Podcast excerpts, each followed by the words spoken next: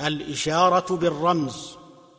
واختصروا في كتبهم حدثنا على ثنا أو نا وقيل دثنا واختصروا أخبارنا على أنا أو أرانا والبيهقي أبنا قلت ورمز قال إسنادا يرد قافا وقال الشيخ حذفها عهد.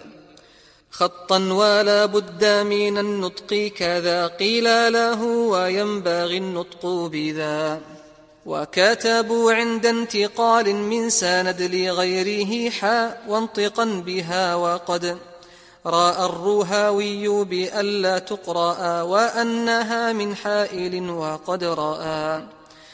بعض أولي الغرب بأن يقولا مكانها الحديث قط وقيلا بل حاء تحويل وقال قد كتب مكانها صح فحا منها انتخب